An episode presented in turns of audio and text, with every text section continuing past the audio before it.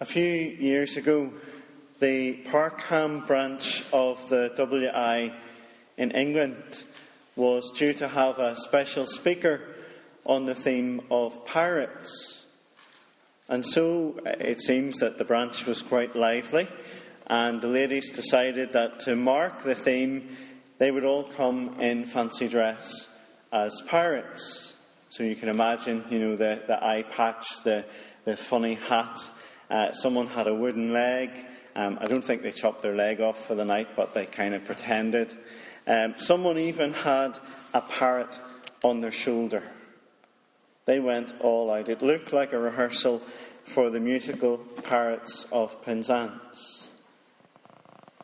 But then the speaker started his talk, telling the experience of the time when he had been held hostage by Somali pirates. He had been delivering a tug to Singapore when it was boarded by nine armed Somali pirates, demanding £1.6 million of a ransom. After a long period of negotiation, the pirates accepted just under 500,000 and let them go.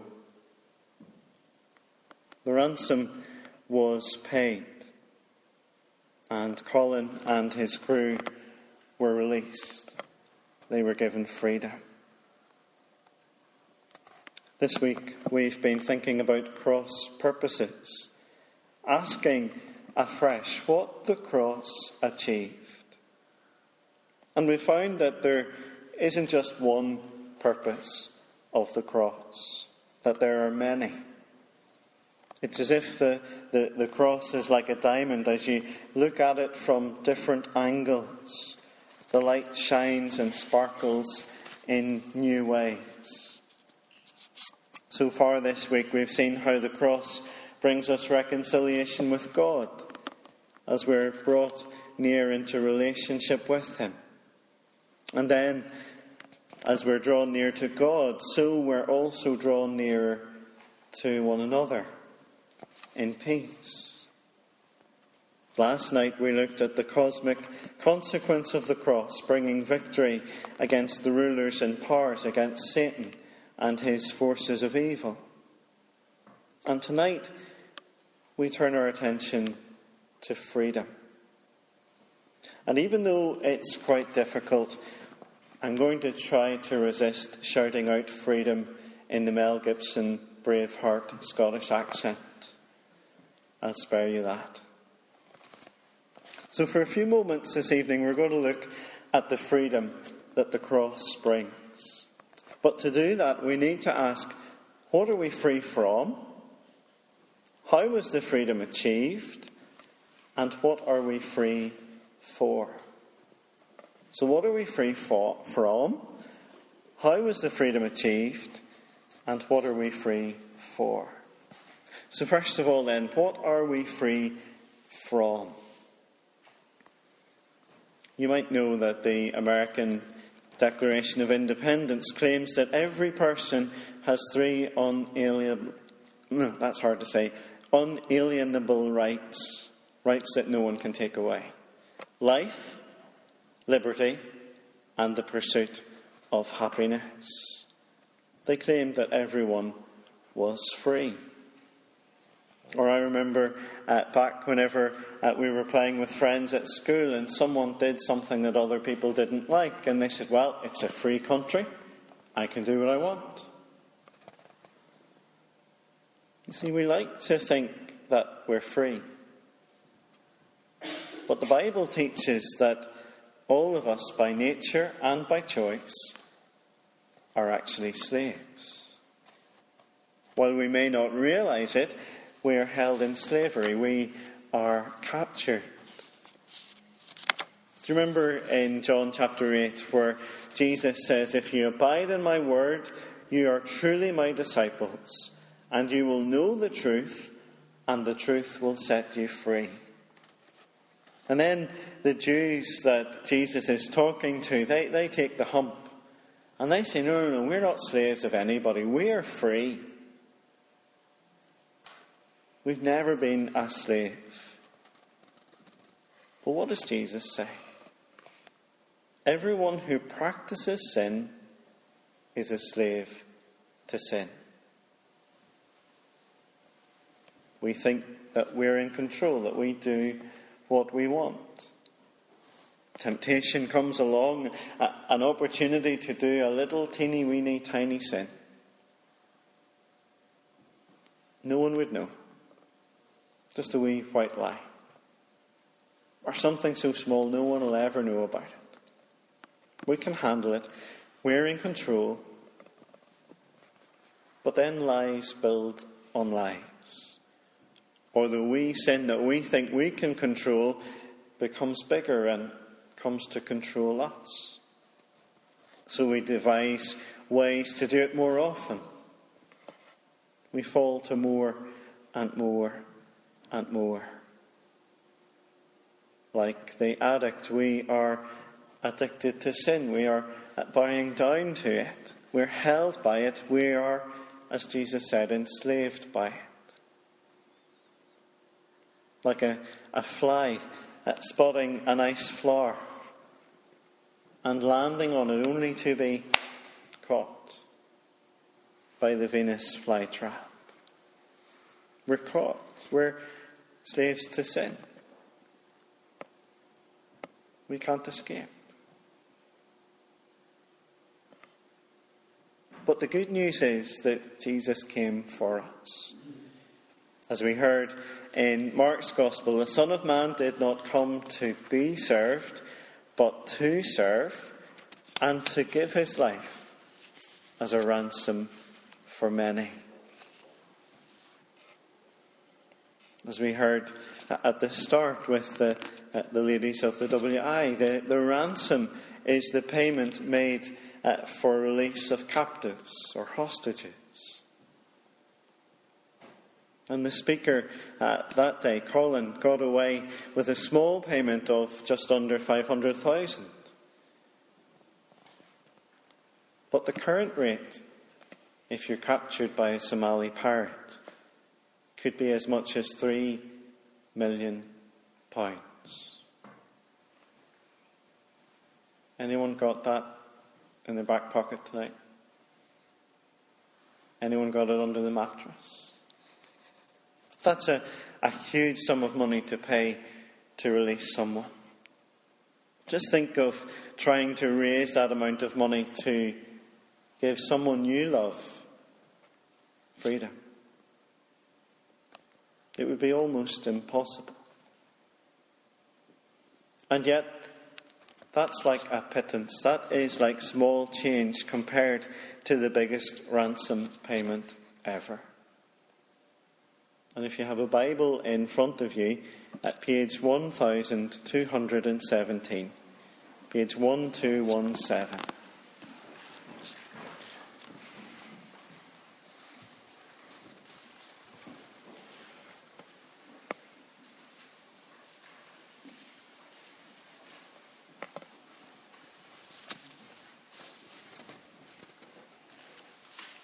Say as you're turning that up that there's no sound that a preacher likes to hear better than the thistle of pages. As people open up the Bible and turn to see that what we're saying is what the Bible says, uh, and we're not just making it up. Page 1217, Peter uh, writes this in verse 18 at the bottom of the page. For you know that it was not with perishable things, such as silver or gold that you were redeemed from the empty way of life handed down to you from your forefathers, but with the precious blood of Christ, a lamb without blemish or defect. One of the Psalms says that God owns the cattle on a thousand hills. Money would be no object to God. But all the tea in China, all the money in the world wouldn't be enough to pay the ransom for you to receive freedom from the slavery of sin. As the children's song goes, I'm sure you sing it here too I'm special because God has loved me for he gave the best thing that he had to save me. And what was that? Was it gold? Was it silver? No. His own Son, Jesus, crucified to take the blame for all the bad things I have done. Peter describes Jesus there in verse 19 as the Lamb without blemish or defect. He's describing Jesus in the very words used of the Passover lamb, the lamb that died to ransom and redeem the children of Israel when they were slaves in Egypt. We find the details in Exodus chapter 12. A lamb for every household. Kill it Paint the blood on the doorposts and the lintel of your house. Roast the lamb, eat it, and be ready to go. You see, death was coming to every house in Egypt that night. God had said that the angel of death would sweep through the land, killing every firstborn. And it happened. The next morning, every Egyptian home was in mourning, their firstborn lying dead. But in every Israelite home, the firstborn was alive. How did that happen? Well, the Passover lamb, the lamb without blemish, had died in place of the firstborn son. The lamb had given its life in place of the firstborn son. And God made that promise that where I see the blood, I will pass over. I will skip your house. The firstborn was ransomed and redeemed by the lamb which died in its place. Can you imagine being the firstborn son that night in Egypt?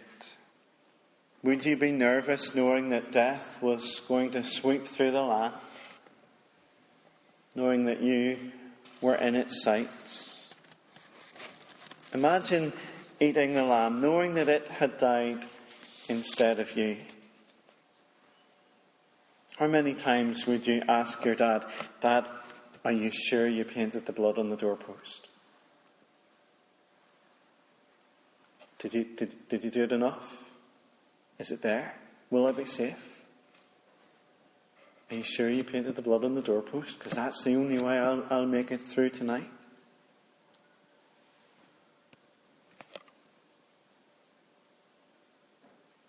It's no accident that Jesus and his disciples were sharing in the Passover meal this very night. The disciples knew how the Passover meal worked, they kept it every year. But this year, this particular time was, was different. As we'll hear and see shortly. Jesus took bread. He blessed it, he broke it, he said, This is my body given for you. He took a cup of wine and said, This is my blood of the new covenant, which is shed for you and for many. Jesus makes the connection between the Passover and Him. Jesus is the Passover lamb. The ransom is paid in His blood, His life poured out for us.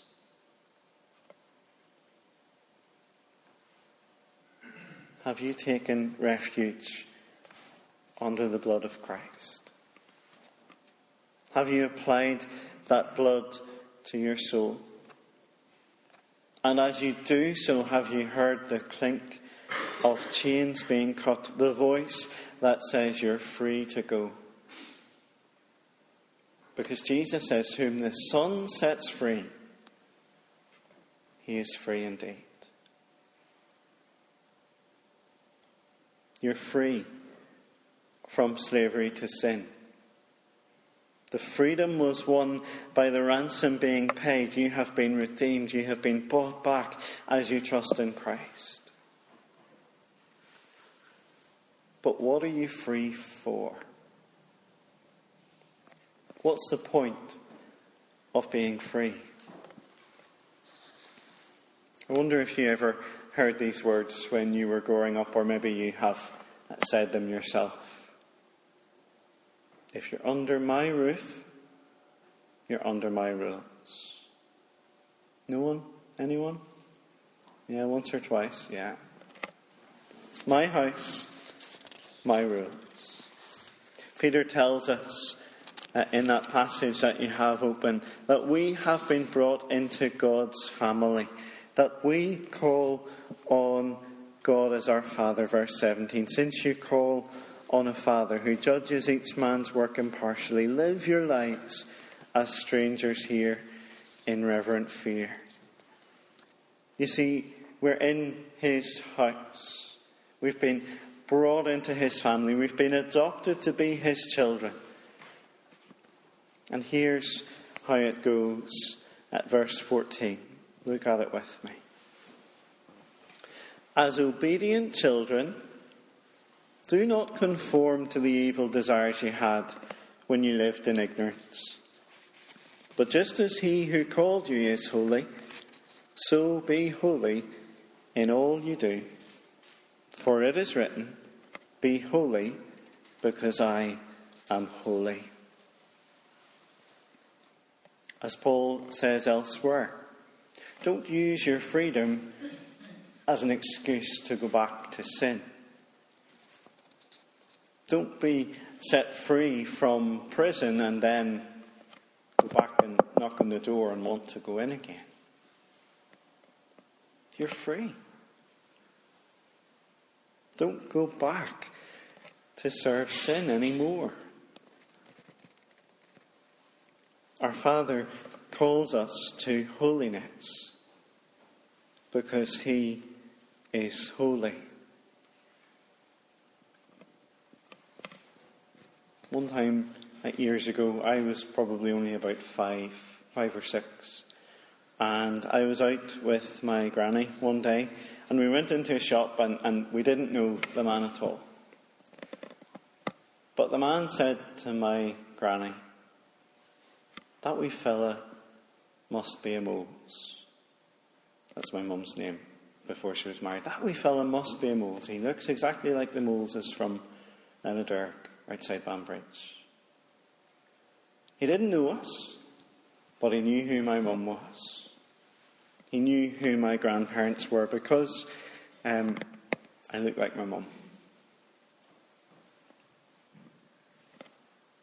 And Peter calls us to use our freedom to live out the family likeness, to become more like our Father. You have been set free to follow, set free to serve, and set free to love, verse 22. Now that you have purified yourselves by obeying the truth, so that you have sincere love for your brothers, love one another deeply from the heart.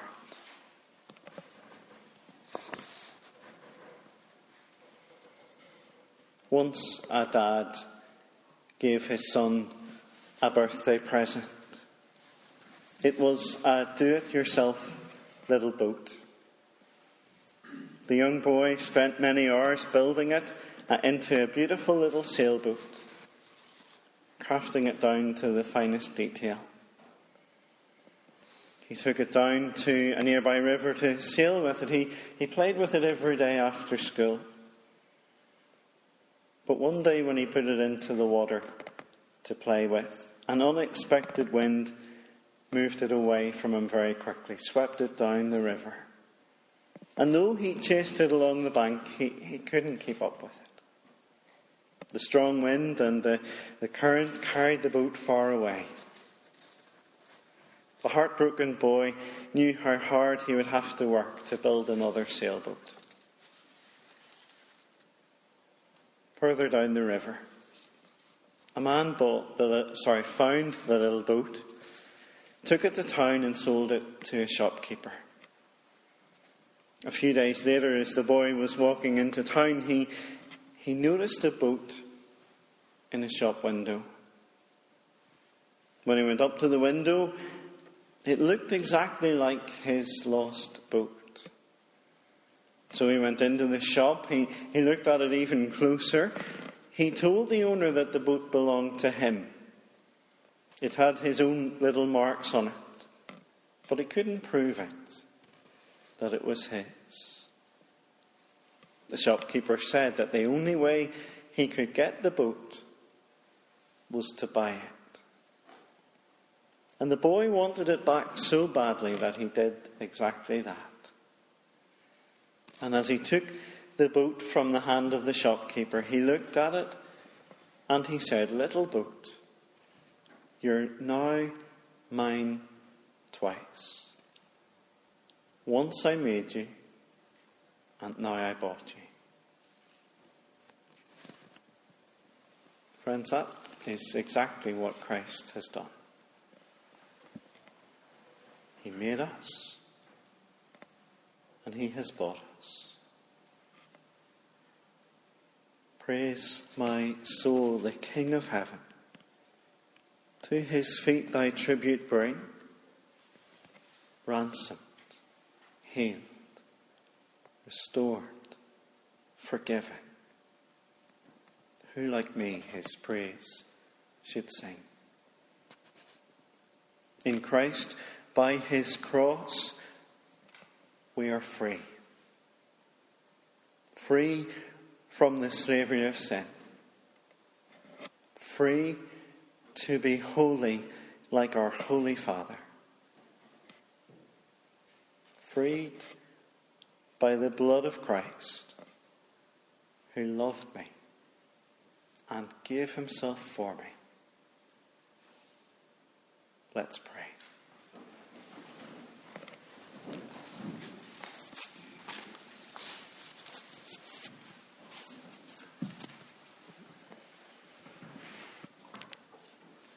Heavenly Father, we rejoice in our redemption. We rejoice that you gave the best thing that you had to save us, to free us. Father, we pray that as we take bread and wine, as we remember again the great cost of the cross, we pray that you would uh, speak to us afresh, that we would experience your love in a new way. We pray that you would help us as we leave this place to walk in freedom, to walk by your Spirit, to become more like you. We pray this in Jesus' name. Amen.